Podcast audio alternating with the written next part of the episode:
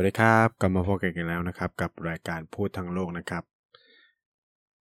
ซึ่งก็พบกับไนท์เช่นเคยเนาะทุกวันเสาร์แบบนี้นะครับ ก็ สัปดาห์ที่แล้วก็หายไปเนื่องจากมีภารกิจนะครับ สัญญาไว้แล้วว่าจะออกก็ไม่ได้ออกเนาะเป็นเรื่องที่ตลกมากนะครับ ก็ไม่เป็นไรเดี๋ยวเราจะชดเชยนะครับ เป็นวันเสาร์แล้วก็วันอังคารนะครับสองเทปพรวดไปเลยนะครับ ให้จุใจกันไปเลยทีเดียวนะฮะ ก็สัปดาห์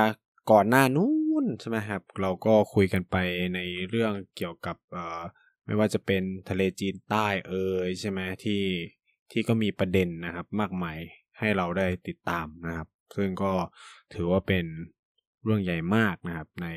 ภูมิภาคของเราเนาะแล้วก็ยังมีเรื่องที่จีนใช่ไหมมามีความเขาเรียกว่าอะไรไม่พอใจนะครับ กับการที่ เนโตนะครับ หรือนาโตหรืออะไรก็แล้วแต่เนี่ยมาตั้งสำนักงานใหม่นะครับ ซึ่งเป็นศูนย์ประสานงานนะครับ ที่ญี่ปุ่น ซึ่งก็แน่นอนว่ามันบั่นทอนความรู้สึกของจีนนะในมิติหนึ่งก็คือมันทำให้เกิดการไม่ไว้วางใจกันนะครับ ในในหมู่ประเทศ เอเชียตะวันออกนะไม่ว่าจะเป็นเกาหลีเหนือจีนนะครับ หรือแม้กระทั่งเกาหลีใต้เองก็ตามเนี่ยก็อาจจะไม่ได้ไว้วางใจกับญี่ปุ่นเท่าไหร่นักกับสิ่งที่มันเกิดขึ้น เพราะต้องไม่ลืมนะครับว่าประวัติศาสตร์นะของญี่ปุ่นนะครับ ในช่วงที่ผ่านมาก่อนหน้านี้นะครับ ในเรื่องสงครามเนี่ยก็ไม่ธรรมดานะมันก็มีความวิตกกังวลเช่นเดียวกันนะครับ กับการขยายอิทธิพลของ เนโตเข้ามาในภูมิภาคนี้ จริงๆเนี่ยถึงแม้ว่าเราจะเห็นภาพการจับมือสารสัมพันธ์อันดีกันระหว่างเกาหลีกับญี่ปุ่น แต่นั่นก็ไม่ได้หมายความว่าเขาจะลืมประวัติศาสตร์อันเจ็บปวดที่ผ่านมาเนาะ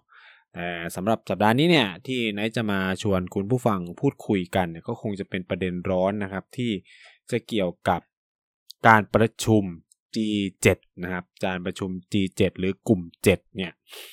หรือกรุ๊ป7เนี่ย ก็ถือว่าเป็นอีกหนึ่งการประชุมที่มีความสำคัญกับโลกของเรามาก ๆนะครับ ซึ่งในปีนี้เนี่ยก็จัดขึ้นที่เมืองฮิโรชิมานะครับ ประเทศญี่ปุ่นเอาแล้วนะครับ ญี่ปุ่นในปีนี้เนื้อหอมมากครับ เป็น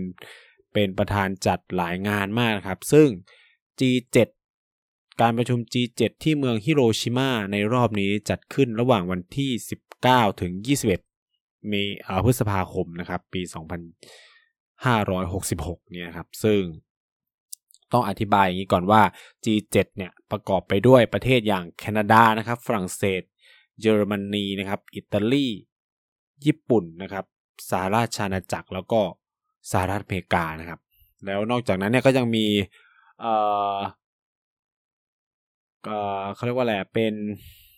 ตัวแทนอื่น เช่น ก็จะมีตัวแทนจากสหภาพยุโรปนะครับ แล้วก็ในการประชุม G7 เนี่ยก็ยังสามารถเชิญนะครับประเทศอื่นๆเข้าร่วมได้นะครับ ก่อนอื่นเนี่ยก็อาจจะต้องทำความรู้จักกับ G7 ก่อนเนาะเพื่อเป็นพื้นฐานความรู้ให้กับคุณผู้ฟังบางคนที่อาจจะไม่ได้ติดตามข่าวสารข้อมูลเกี่ยวกับ การเมืองระหว่างประเทศ หรือว่าเออก็ไม่ได้ใส่ใจอะไรขนาดนั้น ว่าทำไม G7 มันมีความสำคัญ อย่างแรกก็ต้องอธิบายก่อนว่า G7 เนี่ยก็มีสถานะเป็นเหมือนกลุ่มที่อาจจะบางคนก็มองว่ามันเป็นทางการบางคนก็มองว่ามันไม่เป็นทางการนะครับ แต่เราจะสื่อสถานะมันยังไงก็แล้วแต่มุมมองของของเรา แต่ผมคิดว่ามันคือการรวมตัวกันของมหาอำนาจทางเศรษฐกิจที่มีเศรษฐกิจเติบโตอย่าง รวดเร็วนะครับ ซึ่งก็ได้อธิบายไปแล้วว่ามันประกอบไปด้วย 7 ประเทศสำคัญ มันก็เลยไปที่มาของกลุ่มกลุ่ม 7 หรือ G7 นั่นเองนะครับ ซึ่งปัจจุบันเนี้ยก็ได้รวมเอาตัวแทนของสหภาพยุโรปนะครับ ก็คือประธานสหภาพยุโรปเข้ามาร่วมด้วยนะครับ ซึ่ง G7 เนี่ยก็เป็นเสมือนเป็นแพลตฟอร์ม หรือว่าเป็นเขาเรียกว่าอะไรพื้นที่สำคัญหนึ่งที่จะให้บรรดาประเทศสมาชิกเนี่ยได้มาแลกเปลี่ยนความคิดเห็นสร้างความร่วมมือนะครับทั้งในมิติทางด้านเศรษฐกิจเอ่ยการเมืองเอ่ยหรือแม้กระทั่งแม้กระทั่งความมั่นคงนะครับ ถามไปว่าถ้าย้อนไปในเชิงประวัติศาสตร์เนี่ยกลุ่ม G7 เนี่ยเอาจริงมันเริ่มขึ้นตั้งแต่ช่วงทศวรรษ 1970 ตอนนั้นเนี่ยอาจจะมีแค่ G6 ก็คือมีแค่ 6 ประเทศเท่านั้นนะครับ ก่อนที่จะมีแคนาดาเข้าเพิ่มเข้ามานะครับ ซึ่งในเวลานั้นเนี่ยเราก็อาจจะอธิบายได้ว่าทั้งเจ็ดประเทศนั่นก็ถือเป็นผู้นำของโลกในเชิงการพัฒนาทางด้านอุตสาหกรรม แล้วก็ถือว่าเป็นประเทศที่มีเขาเรียกว่าอะไรอะความก้าวหน้าทางด้านประชาธิปไตยนะซึ่งซึ่งนี่ก็เป็นเอาง่ายมันก็คือเป็นกลุ่มที่ เกิดขึ้นในยุคสงครามเย็น ซึ่งเป็นหัวหอกสำคัญของฝ่ายโลกเสรีว่างั้นเถอะนะครับในการต่อสู้กับโลกคอมมิวนิสต์อย่างที่เล่าไปก็คือมันก็มีการพูดคุยหลายอย่าง ซึ่งปัจจุบันเนี้ย G7 มันก็ขยายกรอบความร่วมมือไปมากกว่าเรื่องความมั่นคงเศรษฐกิจหรือการเมืองแล้วมันมีเรื่อง climate change เข้ามานะการเปลี่ยนแปลงสภาพภูมิอากาศ มันยังมีประเด็นร้อนอื่น ๆ ที่ G7 สามารถคุยกันได้เพื่อ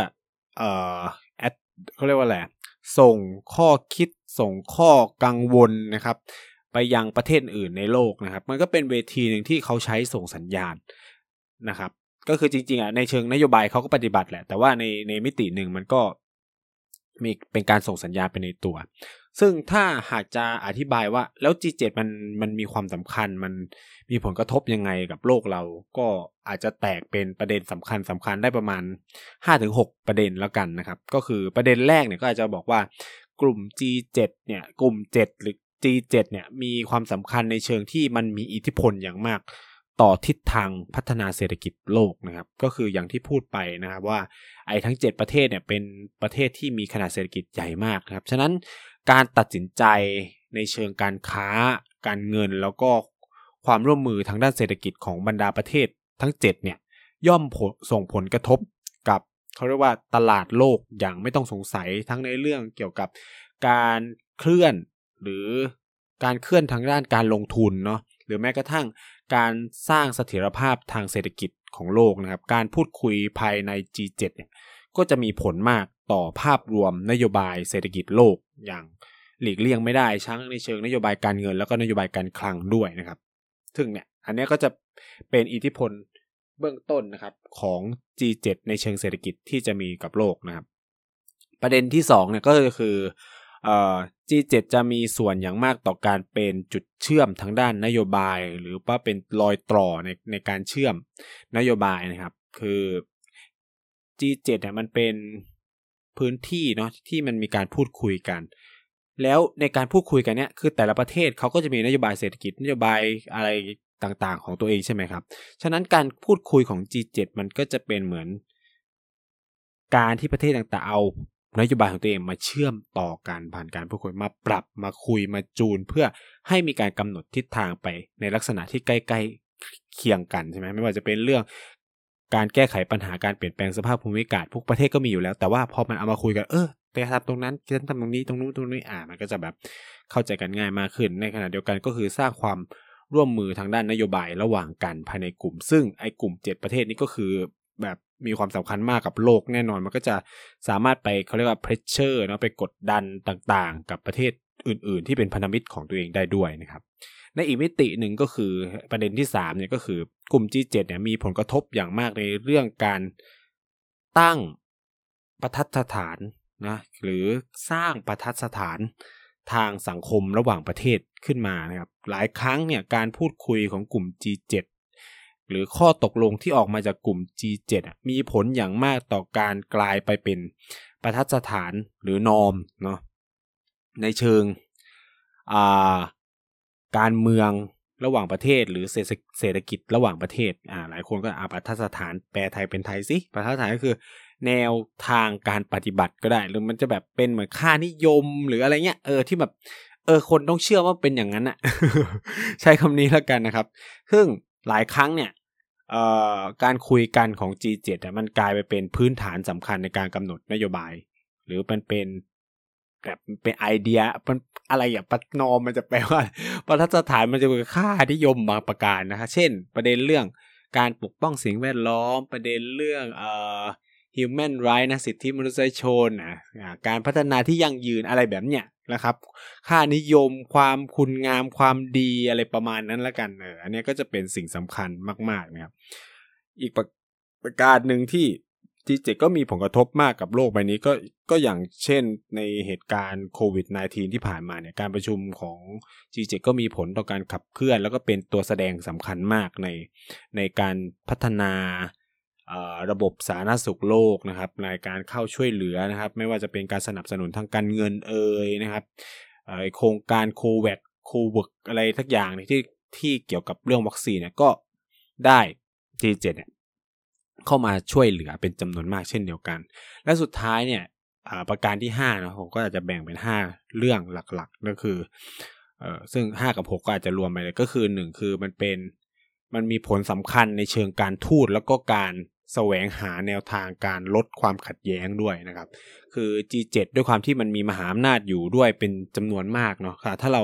นับเนี่ยก็จะมีสหรัฐอเมริกาแน่ๆแหละอ่ามีสหราชอาณาจักรใช่ไหมมีฝรั่งเศสนะครับ ซึ่งสามประเทศนี้สื่อเป็นคณะมนตรีความมั่นคงแห่งสหประชาชาติแหละเนาะยังมีประเทศอื่นที่มีอิทธิพลต่อโลก โดยเฉพาะเยอรมนีเนี่ยหรือญี่ปุ่นเองก็ถือว่ามีความสำคัญขาดแค่ขาดขาดแค่จีนกับ รัสเซียเท่านั้นเองนะครับ ที่ไม่ได้เป็นสมาชิกของ G7 เนาะฉะนั้นเนี่ยบทบาทของ G7 ก็กลายเป็นการสร้างพื้นที่ให้บรรดาผู้นำมาพูดคุยในเชิงการทูตเนาะสร้างความสัมพันธ์แล้วก็เขาเรียกว่าอะไรวิเคราะห์ หรือส่งสัญญาณในเชิงการแสวงหาสันติภาพนะครับ ซึ่งอันนี้ก็จะเป็น ข้อมูลทั่วไปคร่าวๆเกี่ยวกับ G7 เผื่อใครยังไม่รู้ นี่ก็เราก็จะได้เห็นว่าเฮ้ยแค่นี้มันก็มีอิทธิพลมากๆแล้ว แล้วไอการประชุม G7 รอบนี้เนี่ยที่ญี่ปุ่นเนี่ยที่ฮิโรชิมาเนี่ยมันมีความสำคัญยังไง ซึ่งซึ่งผมจะอธิบายว่าเฮ้ยมันก็คล้ายๆ กับที่ผมอธิบายไปก่อนหน้านี้เลยว่าเออ G7 มันมีส่งผลยังไงต่อโลกใบนี้ใช่ไหมครับ มีผลกระทบยังไงบ้าง ซึ่งปีนี้เนี่ยก็มี 7 ประเทศเนาะ เหมือนเดิม แล้วก็มีสหภาพยุโรปนะครับ ส่งมาสองคนแล้วนอกจากนั้นเนี่ยยังมีการเชิญประเทศอื่นเข้าร่วมด้วยนะครับ ไม่ว่าจะเป็นออสเตรเลียนะครับบราซิลคอโมโรสนะครับ ซึ่งคอโมโรสเนี่ยการเป็นประเทศที่เป็นตัวแทนของ African Union สหภาพแอฟริกานะครับ แล้วก็จะมี Cook Island นะครับ Cook Island หมู่เกาะคุกเนี่ยก็จะเป็นตัวแทนของกลุ่มการประชุมหมู่เกาะหมู่เกาะแปซิฟิกแล้วก็จะมีประเทศอินเดีย ประเทศอินโดนีเซีย ประเทศเกาหลีแล้วก็ประเทศเวียดนามน่าสนใจมากนะครับ โดยเฉพาะเวียดนามกับอินโดนีเซียนะครับเขาเชิญเวียดนามอินโดนีเซียแล้วไทยไทยอยู่ไหนไม่รู้นะครับ ซึ่ง อย่างที่บอกไปว่าการประชุมนี้คือจัดญี่ปุ่น แล้วก็นายกรัฐมนตรีฟูมิโอะคิชิดะเนี่ยก็เป็นประธานเองนะครับในการจัดประชุม ซึ่งวาระการประชุมก็มีความหลากหลายมากนะครับ แต่ประเด็นหนึ่งที่มีความสำคัญมากในการประชุม G7 รอบนี้เนี่ยก็คือการถกเถียงกันเกี่ยวกับสงครามในยูเครนและความช่วยเหลือด้านมนุษยธรรม ในแอฟริกาอัฟกานิสถาน อัฟกานิสถานนะครับ ซึ่ง เซอร์ไพรส์มากก็คือ ตอนแรกรายชื่อประเทศออกมาก็อย่างที่เล่าไปก็มีออสเตรเลียบราซิลคอโมโรสคุกหมู่เกาะคุกใช่ไหมอินเดีย อินโดนีเซียเกาหลีใต้แล้วก็เวียดนาม แต่เขามีเซอร์ไพรส์นั่นคือเขาเชิญประธานาธิบดีเซเลนสกี้ของยูเครนเข้าร่วมการประชุมด้วยนะครับ จริง ๆ เนี่ยข่าวหลุดตั้งแต่ก่อนคือจริงๆเขากะจะปล่อยวันสุดท้ายอะไรแบบนี้แต่ข่าวหลุดจากใครรู้ไหมครับ จากอินเดียนะครับ คือมีข่าวในฝั่งอินเดียหลุดออกมาว่า นายกรัฐมนตรีนเรนทราโมดี จะพบกับประธานาธิบดีเซเลนสกี้นะครับ ในการประชุม G7 นะครับที่ญี่ปุ่นนะซึ่งจะหารือกันที่เมืองฮิโรชิมาซึ่งออกก่อนที่ประธานาธิบดีเซเลนสกี้จะประกาศลงทวิตเตอร์ของตัวเองเสียด้วยซ้ำนะครับ เป็นอะไรที่น่าสนใจมากนะครับ ซึ่งตอนนี้ก็น่าจะเดินทางถึงญี่ปุ่นไปเรียบ เป็นที่เรียบร้อยแล้ว แต่ว่าเอ่อประธานาธิบดีเซเลนสกี้เนี่ยจะพูดในวันสุดท้ายก็คือวันอาทิตย์ที่ 21 นะครับ เป็นวาระสุดท้ายในการที่กลุ่ม G7 เนี่ยเขาจะถกเถียงพูดคุยกันเกี่ยวกับประเด็นทางด้านการยุติสงครามในในยูเครนนะครับ ซึ่ง ในการประชุมที่ผ่านมาแล้วก็สรุปก่อนเพราะว่ามันมี communiqué ออกมาแล้วคือมันเป็นการถแถลงการณ์ร่วมของบรรดาชาติสมาชิก G7 นะซึ่งก็ออกมาหลังการพูดคุยก็จะเห็นได้ชัดหลาย ๆ เรื่องหนึ่งในนั้นเนี่ยก็จะมีประเด็นอย่างที่พูดไปก็คือ เรื่องที่รัสเซียบุกกับบุกยูเครนเนี่ยถือว่าเป็นเมนไอเดียหลักเลยนะครับ แล้วก็มีการคุยกันเกี่ยวกับเรื่องความพยายามในการ สร้างโลกใบเนี้ยที่ปราศจากอาวุธนิวเคลียร์นะครับ ซึ่งก็ไม่รู้จะทำได้หรือเปล่า เพราะว่า หลายประเทศที่เป็นสมาชิก G7 เนี่ยก็ถือครองอาวุธนิวเคลียร์แล้วก็ไม่ยอมลดนะไม่ไม่ยอมลดอาวุธนิวเคลียร์ของตัวเองสักเท่าไหร่นะแล้วก็ผลการประชุมหลักๆเนี่ยก็จะมุ่งไปที่ประเด็นทางด้านการแก้ไขปัญหาการเปลี่ยนแปลงสภาพภูมิอากาศซึ่งทั้ง 7 ประเทศก็เห็นพ้องต้นกันว่าจะต้องลด การปล่อยก๊าซเรือนกระจกนะกรีนเฮาส์แก๊สเนี่ยให้ให้มากขึ้นนะครับ เพื่อเพื่อลดผลกระทบต่อการส่งผลให้เกิดสภาวะโลกร้อน หรือการเปลี่ยนแปลงสภาพสภาพภูมิอากาศ แล้วก็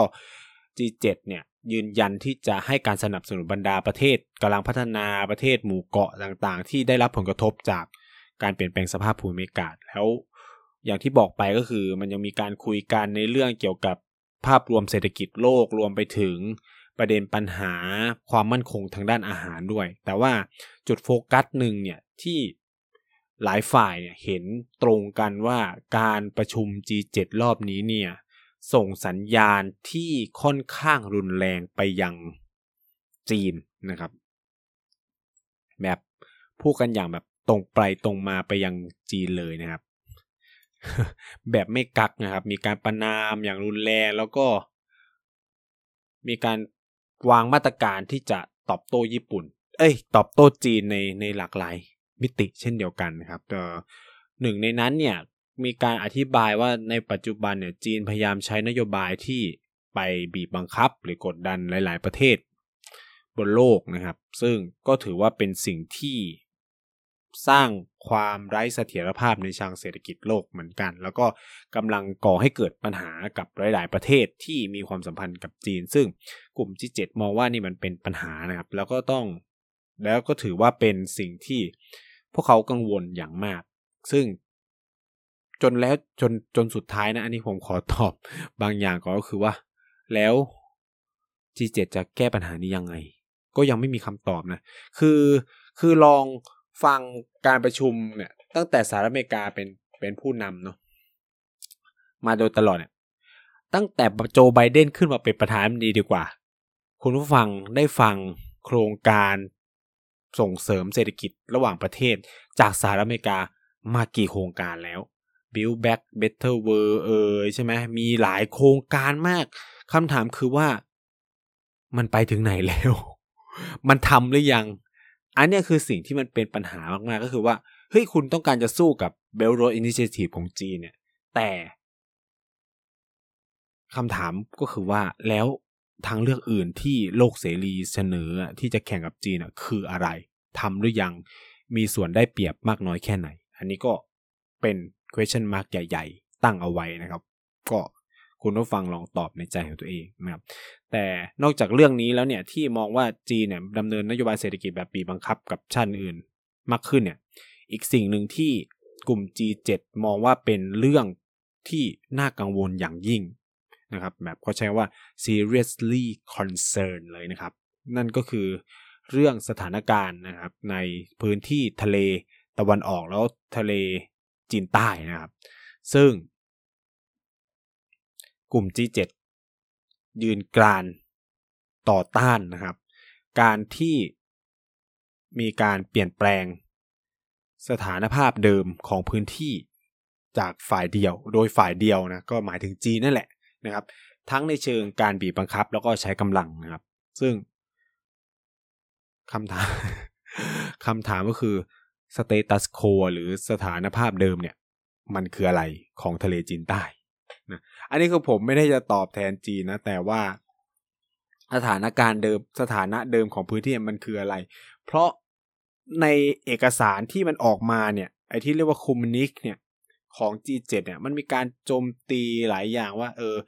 เพราะว่าจีนมีการซ้อมรบในพื้นที่ดังกล่าวถี่ขึ้นอะไรเงี้ยมีความวิตกกังวลมากต่อต่อเรื่องเหล่านี้คำถามคือ แต่ชาติพันธมิตร ของสหรัฐก็ซ้อมรบในทะเลจีนใต้ ซ้อมรบในทะเลตะวันออกเหมือนกันนะครับสรุปแล้วใครเปลี่ยนแปลงสถาสถานะเดิมกันแน่ก็คือ หรือทั้งสองฝ่ายนั่นแหละแต่เปลี่ยนแปลงสถานะเดิมกันอยู่นะครับ อันนี้ก็เป็นคำถามใหญ่หลังจาก G7 ออกสิ่งเหล่านี้ออกมา แล้วก็แน่นอนครับ เรื่องที่ขายไม่ได้ที่จะเมื่อพูดถึงจีนก็คือเรื่อง ปัญหาความขัดแย้งและความตึงเครียดข้ามช่องแคบไต้หวันนะครับระหว่างจีนแผ่นดินใหญ่กับไต้หวันเนี่ยซึ่ง G7 ก็บอกว่ามันควรจะแสวงหานะครับ แนวทางสันติเพื่อแก้ไขปัญหานี้ได้อ่าก็เป็นการตรงสัญญากับจีว่าเอ้ยคุณต้องแก้ปัญหาด้วยสันตินะอะไรเงี้ยแต่ในเวลาเดียวกันเราก็อยากขายอาวุธให้กับไต้หวันด้วย เอออันนี้ก็เป็นความอีหลักอีเหลือนิดๆนะครับ ของฝั่งโลกเสรีนะครับ ซึ่งก็ทำแบบนี้แหละนะตรงนี้เองเนี่ย ก็มีข้อความหลายอย่างมาก คือพูดเลยว่าการประชุม G7 รอบนี้นี่ นอกจากเเรื่อง UK จะผมจะพูดทีหลังนะ แต่เมนไอเดียเลยนี่คือด่าจีล้วนๆนะครับ คือแทบจะไม่มีการประชุมไหนที่จะแบบโจมตีจีนได้ชัดเจนเท่านี้อีกแล้ว ควอดก็ยังไม่ขนาดนี้นะครับ หนึ่งเลยก็พูดว่าเนี่ยมีความจำเป็นที่พวกเราจะต้องสร้างเสถียรภาพ อะไรบางอย่างแล้วก็เพื่อจะป้องปรามไม่ให้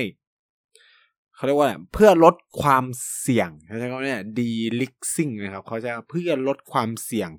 จากการที่อาจจะไปใกล้ชิดกับจีนมากเกินไปนะคือมีอยากจะมีความไบโพล่าของ ของเอกสารชุดนี้อย่างหนึ่งก็คือ อ่าเนี่ยครับต้องลดความเสี่ยงจากจีน เราต้องไม่ยึดโยงกับจีน ในขณะเดียวกันก็จะมาว่า เราจะต้องรักษาความสัมพันธ์ที่มีเสถียรภาพกับจีนเอาไว้ เราเนี่ยไม่ได้ต้องการจะปิดล้อมจีน เราไม่ได้ต้องการจะแยกเศรษฐกิจของพวกเราออกจากจีน อันนี้คือตอบจริง แต่เราอยากจะเข้าไปมีส่วนร่วมกับจีนมากขึ้น แล้วก็อยากจะสามารถที่จะพูดตรงๆกับจีนได้อะไรประมาณนี้อะ นี่ก็เป็นสิ่งที่เขาอธิบายกันนะในในการประชุมรอบนี้เนาะซึ่งอันนี้ก็จะมีความบันเทิงหลาย ๆ อย่างอยู่เหมือนกันนะในในตัวเอกสารชิ้นนี้ก็คือ สรุปแล้วเอายังไงกันแน่นะกับกับสิ่งที่มันกำลังเกิดขึ้นนะครับ คือจะปิดล้อมจีนไหมหรือว่าจะยังไงนะครับ คือคือเขาก็เขียนว่า ในเชิงเศรษฐกิจก็ไม่ได้จะต้องการจะแบ่งแยกออกจากจีน เพียงแค่ว่าต้องการลดความเสี่ยงหรือลดการพึ่งพึงจีน ที่มันมีอยู่มากเกินไป แล้วก็ทั้ง 7 ประเทศก็เห็นตรงกันว่า ยังมีความจำเป็นต้องร่วมมือกับจีนอยู่ในหลายมิตินะตัดตัดจีนออกไปจากสมการในการในเชิงเศรษฐกิจโลกไม่ได้ ในเชิงความสัมพันธ์ระหว่างประเทศไม่ได้อ่าอันนี้ก็เป็นสิ่งที่เขาเขียนนะครับ ซึ่งอย่างอนอกจากประเด็นเรื่องจีนแล้วเนี่ยอีกประเด็นหนึ่งสำคัญเนี่ยก็คือประเด็นเกี่ยวกับยูเครนนะครับ ซึ่งทางเอ่อ G7 เนี่ยก็ฝาก ไปยังจีนอีกว่า อยากให้จีนช่วยคุยกับรัสเซีย เพื่อให้รัสเซียถอนทหารออกจากยูเครนนะโดยไม่มีเงื่อนไข ใช้คำว่าโดยไม่มีเงื่อนไขด้วยนะครับ อืม อันนี้เป็นการบอกจีนนะบอกเฉยๆจีนจะไปทำหรือไม่ทำอันนี้ก็เปล่าก็ไม่รู้นะครับ แต่ว่าในประเด็นยูเครนเนี่ยมีความน่าสนใจหลายอย่างจากการประชุมรอบนี้หนึ่งเลยคือว่า หลายประเทศยืนยันจะให้การสนับสนุนและช่วยเหลือยูเครนทางการทหารแล้วก็เอ่อ ด้านมนุษยธรรมต่อนะครับ โดยเฉพาะการทหารเนี่ยถือว่าสำคัญมากก็คือสหรัฐอเมริกาเนี่ยเพิ่งจะไฟเขียวเนาะที่จะให้มีการ จัดฝึกอบรมทหารอากาศของยูเครนนะเพื่อขับ F16 ใช่ไหมที่อันนี้ก็มีข่าวมาแล้วนะครับ แล้วก็สหราชอาณาจักรก็จะทำแบบเดียวกันนะครับ หลังจากที่มีข่าวว่าเนเธอร์แลนด์เนี่ยจะมอบเครื่องบินรบให้กับ ยูเครนแต่ว่ายูเครนเนี่ยขาดนักบินรบใช่ไหมก็จะมีการ train ทหารอากาศให้นะครับ แล้วก็อันนี้ก็จะมีความช่วยเหลืออีกหลายอย่างจริงๆเนี่ยการประชุมจะเสร็จประมาณวันอาทิตย์ก็จะเห็นข้อมูลที่ชัดเจนมากมากยิ่งขึ้นนะครับ แต่ว่าหลักๆเนี่ยประเด็นก็จะราวๆนี้นะครับในการประชุม G7 รอบนี้นะครับ ซึ่งเราเห็นหลายๆ อย่างที่มันเปลี่ยนไปจากอดีตเยอะมากนะคือแต่ก่อนเนี่ย การประชุมส่วนใหญ่ โดยเฉพาะของโลกเสรีเนี่ยก็จะเลี่ยงที่จะไม่พูดถึงจีนสักเท่าไหร่นักนะเพราะว่าก็จะมองว่ามันจะส่งผลกระทบเนาะต่อเศรษฐกิจของตัวเอง แต่ว่ารอบนี้เนี่ยก็มีการพูดถึงจีนอย่างตรงไปตรงมาโดยไม่มีบริดพริ้วแม้แต่น้อยนะครับ ซึ่งมันก็จะมีประเทศอื่นเข้าร่วมการประชุมอีกเยอะแยะมากมายนะครับ ความเคลื่อนไหวรอบนี้ก็ ถามว่ามันมีความสำคัญไหมสำคัญผมคิดว่าในเชิงการแก้ไขปัญหากับยูเครน แต่ว่ามันตรงไปตรงมามากเลย มันเหมือนกับว่ากลุ่ม G7 ประกาศตัวสนับสนุนยูเครนให้ลบกับรัสเซีย ช่วยเหลือยูเครนในการลบกับรัสเซียคำถามคือว่ารัสเซียจะมองนี้